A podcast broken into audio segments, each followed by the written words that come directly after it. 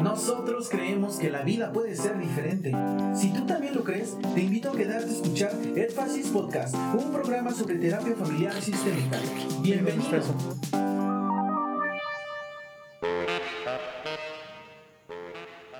Bienvenidos a Énfasis Podcast, episodio número 7. Y pues la semana pasada no tuvimos eh, podcast porque la mayoría anduvimos muy ocupados, pero esta semana regresamos y en esta ocasión me acompaña Denise nuevamente. ¿Cómo estás, Denise? muy bien, gracias. Y les vamos a platicar un poco de por qué no pudimos acompañarlos la semana pasada. Y bueno, eh, en ocasiones hay veces que Silvia y Juan Carlos por cuestiones de tiempo y de viajar, eh, no nos podemos, no podemos hacer match en los tiempos. En efecto. Y pues no podemos hacer el programa y entonces después digo, ah, bueno, lo voy a hacer con, eh, con Denise. Pero la, da la casualidad que la semana pasada estuve en un evento que fue organizado por un amigo, que es Adair Sánchez, y este evento se llama El Caminante del Cielo, que es un festival de slackline. Para quienes no conozcan, el slackline es un deporte que se basa en el equilibrio, usando una cuerda eh, que usualmente es de nylon, hay de otros materiales, pero la más usada es de nylon. Y bueno, esta cuerda la, sujetas a dos puntos, eh, le metes un poco de tensión y bueno, esa es la normal. Hay una que no lleva tensión, que se le llama la de rodeo, pero es como para más avanzados. Hay muchas modalidades y bueno, eh, este festival se llevó a cabo eh, el sábado pasado, sábado, domingo, bueno, no el sábado pasado, de este sábado a... Antepasado. Antepasado, el sábado antepasado. Eh, y bueno, este festival se llevó a cabo en la Alameda eh, Hidalgo. en la ciudad de Querétaro. Y bueno, en este festival eh, hubo diferentes talleres, acroyoga, taller de telas, bueno, en este caso sería acrobacia aérea. No, no, no. Ah. Acrobacia en telas. talleres de flexibilidad, talleres de yoga, de yoga slack, que es otra disciplina dentro del slackline, que es hacer yoga eh, arriba de la cuerda. Y uh, midline, que son cuerdas a una altura de, pues yo creo que ya de 3 metros, 4 metros se considera una midline y eh, hubo slacks para niños para que eh, pudieran tener un primer acercamiento y pudieran sentir que cómo, cómo es que te tiemblan las patillas la primera vez que te subes al slack. Y bueno, en este caso pues eh, tuvimos buenos patrocinadores. En este caso pues en primera instancia pues... ¿Cuáles fueron? el, en primera instancia las instancias de gobierno, ¿no? Porque sin, sin ellos pues, no nos dejarían meternos a hacer ese tipo de cosas. Ocupar los espacios públicos. A ocupar los espacios públicos. Y bueno, a la Secretaría eh, de la Juventud del Estado de Querétaro, al Gobierno del Estado. Y dentro de estos, eh, bueno, fuera de estos, patrocinadores ya un poquito más privados, eh, tenían a Red Bull, a Vita Agua Pura, que es una purificadora de agua situada en Sinaloa.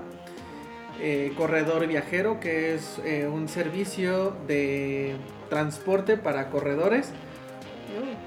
A Circo Estudio, que pertenece al circo...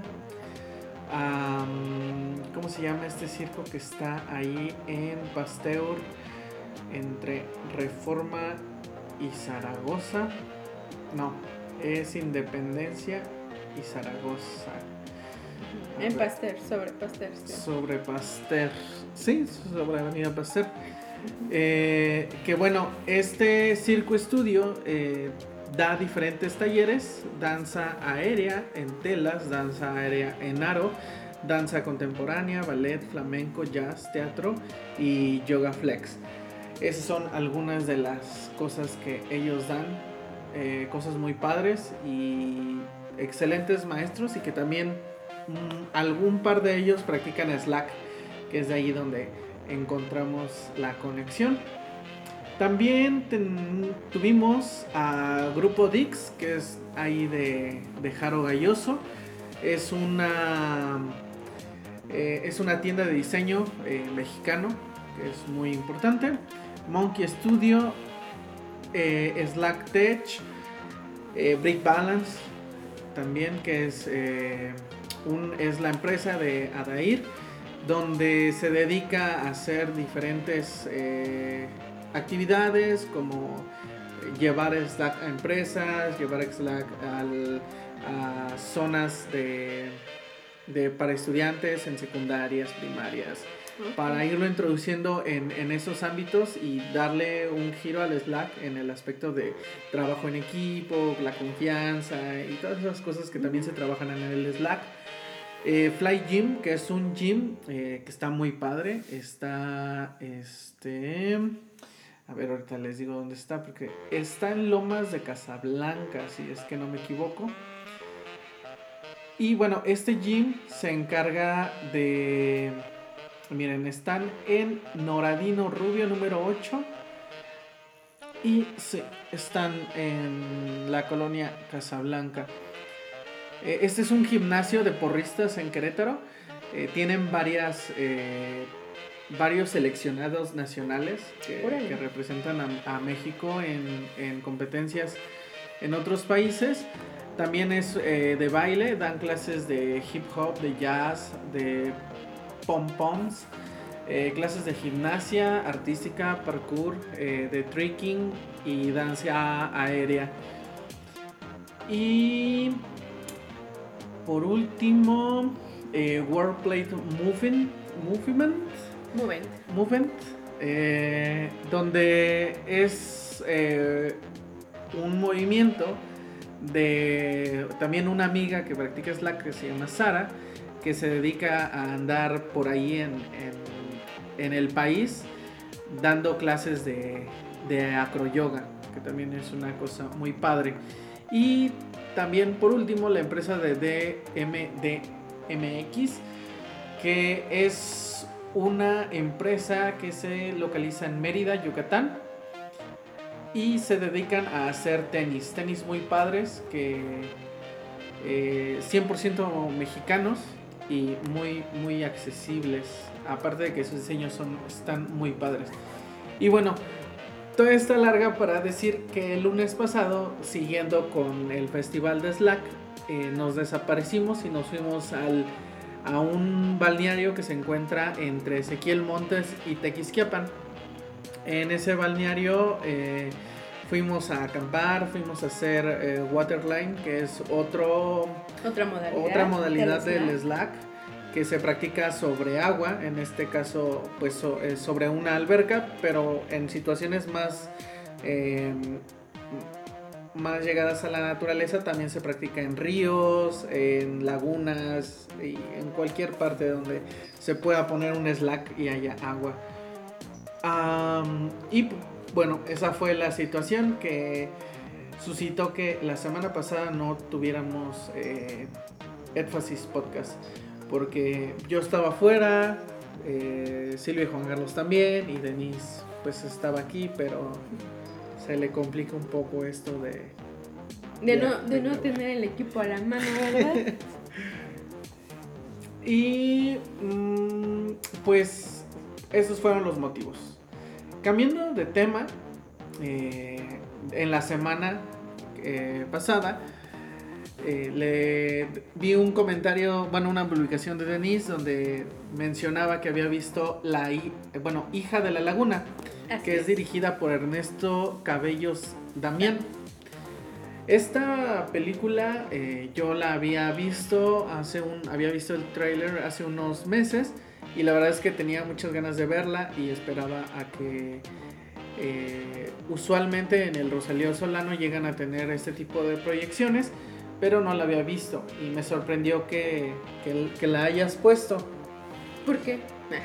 Pues porque yo pensé que la habías visto en algún ciclo de cine o algo así. por el, por el tema que, del cual, de trata. Ajá, pero no, no, no es el caso. La vi en la plataforma online de, de, de Netflix y Hija de la Laguna es un documental que se desarrolla en Perú. Eh, habla sobre Nélida, una mujer que vive en los Andes de Perú y su, eh, aquí retrata la lucha que tiene o que encabeza o que representa como de una parte legal para defender una laguna. Bueno, ¿quién se interesa por defender una laguna en estos tiempos, verdad? Pero ella se interesa, Nélida. Y es que ella siente una conexión importante con la laguna y eh, la ve como su madre. O sea, y una laguna es eso. El agua es eso. Es tu, es tu madre, es mi madre, es la madre de todos. Eh, el agua donde todos ocupamos para vivir, para existir, para tomar, para comer. Y bueno, ella este, encabeza, ayuda a su pueblo a defender esta laguna, ya que abajo de ella se encuentra un yacimiento de oro y estos, estos terrenos donde hay yacimientos de oro son explotados por extranjeros, dejando estas zonas eh, naturales este, totalmente explotadas, es decir, este, arruinan el, paisaje, arruinan el ecosistema. Entonces ella está interesada sobre todo por defender el lugar donde está su madre, donde ha vivido toda su vida y también han vivido sus este, vecinos que, prácticamente dejan la tierra pues infértil. Árida, en efecto. Y que bueno, esta situación se, sitúa en Cajamarca, en Perú. Eh, y bueno, algo interesante es que, bueno, algo que me gustó del documental es que plantean las pues sí, siempre hay dos caras, ¿no? Sí. Y en este caso pasan la situación de una mujer que se dedica a la joyería y que menciona la importancia que llega a tener el oro para las personas que pues pueden comprarlo, ¿no? Que pueden comprar una, un, anillo de oro, una esclava de oro, este, un collar de oro con incrustaciones de piedras, de lo que quieras. Y ella lo dice, o sea, es, es que con el oro celebras la llegada de, de un hijo, este, el compromiso de un matrimonio, eh, tiene, muchos eh, significados, el, oro, ¿no? Y pues digo, sí, a quien no le gusta traer algo brillosito, ¿no? Que sigue siendo eh, inclusive el significado de, efectivamente de ser algo muy especial. Eh, y bueno, en este caso, pues por un lado ella menciona esto. La llevan a la comunidad y bueno, a uno de los lugares, porque en, este caso Cajamarca, Perú, no es el único lugar donde... Eh, que desea ser explotado. Que, es explotado para, para, sacar el oro. Eh, y bueno, ella ve ¿no? este, la destrucción que provoca y ella decía, bueno, la verdad es que yo hace unos años eh, conocía cómo se extrae el oro, pero nunca había visto la destrucción que hacen en, el lugar. Y entonces a partir de eso, eh, ella casi al final del documental menciona que sigue trabajando el oro, pero el oro que es recogido de una manera eh, amigable para el ambiente, no de estas grandes eh, corporaciones, corporaciones que, llegan y, sin importar destruyen todo. Entonces, eh, creo que eso es como la mejor, lo mejorcito que, o lo que más me gustó del, documental, esta parte de, de, ver a una joyera a la cual pues es una de sus, uno de sus principales materiales y que justamente haya podido ver una parte de la realidad que de la cual se, ¿no? que sí, o sea, una de las consecuencias que provoca extraerlo a una a, una magnitud gigantesca porque son hoyos enormes que hacen en, en, la tierra y es técnicamente es, no es un cerro, no es un monte, prácticamente es una montaña que que despedazan y dejan un agujero enorme y toda la tierra queda infértil, además del uso justamente que va el documental, que es el uso del agua, el, uso descontrolado, porque para para encontrar todo para encontrar todo ese oro entre comillas porque realmente muestra cómo eh, aproximadamente son como 13 gramos de oro lo que recolectan en todo un día y son toneladas y toneladas de, de tierra y obviamente eh, miles de litros de agua que se utiliza para, para encontrar o separar un poco ese oro pues también es otro de los de los agentes que, que están implícitos en, en, la extracción del oro. Así es. Y bueno, eh, si a ustedes les interesa este tipo de, de, de, de, ¿cómo se llama? de temáticas, eh, o sea, ambientales, explotación, documentales, les recomendamos ver eh, la película El choque de dos mundos. También se desarrolla en Perú y habla sobre la lucha de ciertas personas, de ciertos pueblos que tienen al defender sus sus tierras eh, milenarias, sus hogares. Entonces es interesante que lo puedan ver después de Hija de la Laguna o viceversa.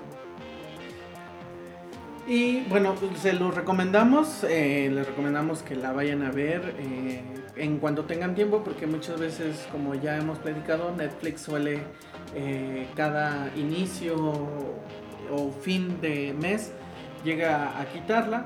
Este, esperemos que no la quite porque pues sí es complicado encontrar eh, este tipo de documentales eh, tan accesibles porque bueno Netflix es una es una plataforma prácticamente ya muy accesible para la mayoría de las personas y creo que vale la pena verla. Y bueno, eh, entrando en otros temas, les queremos contar que hace aproximadamente tres semanas iniciamos un eh, taller de poesía en, el CEAR, que es el Centro de Artes, el Centro de las Artes del Estado de Querétaro. Y eh, bueno, en este, eh, en este taller está impartido por Marta Fávila. La verdad es que, pues como pasó en, en el primer en la primera sesión, pues creo que para mí este es el primer contacto real o importante eh, que tengo con la poesía. Obviamente había leído a, grandes escritores, poetas, eh, como Pablo Neruda, Mario Benedetti, pero locales, locales o mexicanos, mm, más allá de, de los más famosos como Octavio Paz, pues no, o sea, no, había tenido eh, algo tan... contacto. No, sí, realmente no había, no, no, había tenido ese, un contacto real, o sea, simplemente era como algo, por lo menos yo lo podría catalogar así, como algo muy superficial, como de lo poco que leía de terceras fuentes, nada directo. Y me ha gustado mucho, la verdad es que Marta es, es una persona increíble. A veces es muy directa y, y pero pero no es directa en mal plan. O sea, creo que es una de las cosas que,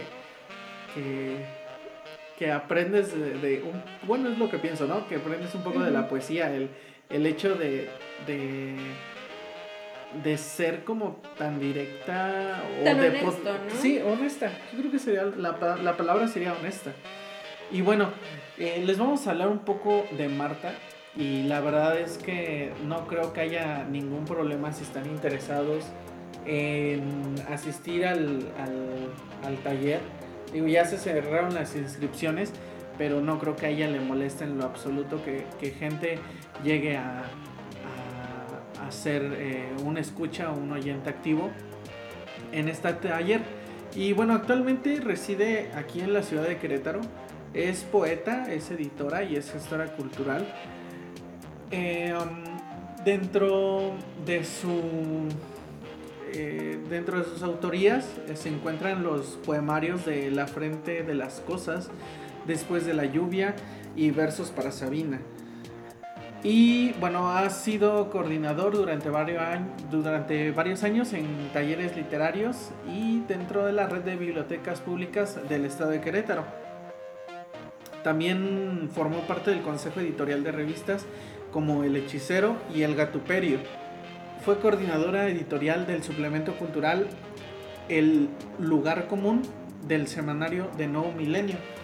Y bueno, eh, la verdad es que eh, que creo que es otra de, la, es otra de las cosas que, que me he dado cuenta que, que realmente como que no, no suele hablar demasiado. O sea, son lo que ella aporta son cosas súper cortas, Ujú. súper concretas y creo que es otra de las situaciones que, que, que yo podría decir que ha aprendido ella de la poesía. El hecho de, de ser tan puntual con las cosas que dice y realmente creo que, que en este caso aprender poesía este, te posibilita muchas cosas y, y creo que en otros países, eh, como en este caso Japón, es una de las cosas que, que están incluidas en, en un sistema de educación básica, la poesía. Y pues sí, o sea, realmente creo mucho en, en que es una fuente, una fuente importancia, una fuente importante de, de conocimiento la poesía. Bueno, la poesía y, sus y las diversas artes por Sí. las que nos podemos expresar, ¿no? Probablemente en Japón usen más el- el- la poesía, pero porque va como inmiscuida en su sistema cultural, ¿no? Este, y bueno, como decía Marta en esta sesión que tuvimos, este, la poesía no necesita ser, este, usar palabras eh, pomposas ni extremadamente largas ni ribombosas para expresar este algo que te puede algo algo bello. Tienes que ser concreto corto este tiene que ser unipersonal tiene que ser para todos. No tiene que ser eh, es que yo sentí esto Eh, bueno tú lo sentiste y muchas otras personas no entonces a partir de eso otros los demás se pueden eh, ¿cómo se dice? Identificar. Entonces, por eso es que la poesía es universal y así como la música, como las artes visuales, eh, la danza, este, lo vamos entendiendo porque es un lenguaje que todos pueden entender a partir pues de sus vivencias, de, sus de sus experiencias. Y bueno, en el taller, yo en lo personal me he acordado mucho de mi querido amigo y amiga eh, Hillary y Bradford Kinney, porque bueno, eh, ellos nos incitan a, a acercarnos a este tipo de artes. Y ahora lo voy entendiendo un poquito más, ¿no? O no sé tú si a ti te ha llegado esa corazonada, pero es encontrar a través de este tipo de expresiones este, el camino para poder guiarte o guiar a la otra persona a, a- pues a la respuesta más bella que pueden recibir. Y quizás es un, un poema corto en este caso porque estamos aprendiendo poesía. Si estuviéramos aprendiendo música tendríamos esta conexión. O si tuviéramos algún conocimiento sobre, bueno, un conocimiento más profundo sobre, sobre música, creo que podríamos encontrar la conexión, así como así en cualquiera otra de las artes, que justamente era lo que platicábamos el día, eh, el día de hoy con, con Marta, donde eh, ella mencionaba que ella encuentra una relación más directa con, eh, con el cine y las artes plásticas, porque es con lo que ha tenido un poco más de acercamiento fuera de la poesía, pero técnicamente encuentras, eh, es algo que, que me, que me gustó, que encuentras poesía en cualquier cosa, así en cualquier lugar. Y bueno, eh, si gustan después les, les seguimos comentando un poco más acerca del taller, porque la verdad es que es muy interesante y me gustaría mucho tener a Marta Fávila en el regreso del coloquio de sistemas complejos humanos. Así que vamos, voy a estar viendo a ver si a ver si también hacemos match en los en los horarios para que también puedan disfrutar y la conozcan porque es, es todo un personaje Marta. Y bueno, creo que con esto terminamos. eh, tan pronto tan pronto. Y pues los invitamos a que entren a la página de Facebook, eh, Edfasis MX. Am, también que nos busquen en iTunes como Edfasis Podcast. O si no nos escuchan en SoundCloud, también búsquenos como Edfasis Podcast. Eh, esto fue, bueno, algo, algo que quieras agregar. eh, no saludos a Silvia Juan Carlos quizás que seguramente nos van a escuchar en cuanto les llegue la notificación de que han, han publicado algo nuevo en la página. Y bueno, esto ha sido Edfasis Podcast, episodio número 7. Nos escuchamos el siguiente martes. Y recuerden que la vida puede ser diferente. Que la vida puede ser diferente, con un poema. Pues, puede, puede ser con un poema. Nos escuchamos hasta el próximo martes. Eh, yo fui Rafael Jiménez. Y yo, Denise Barrera. Esto fue Edfasis Podcast. Chao.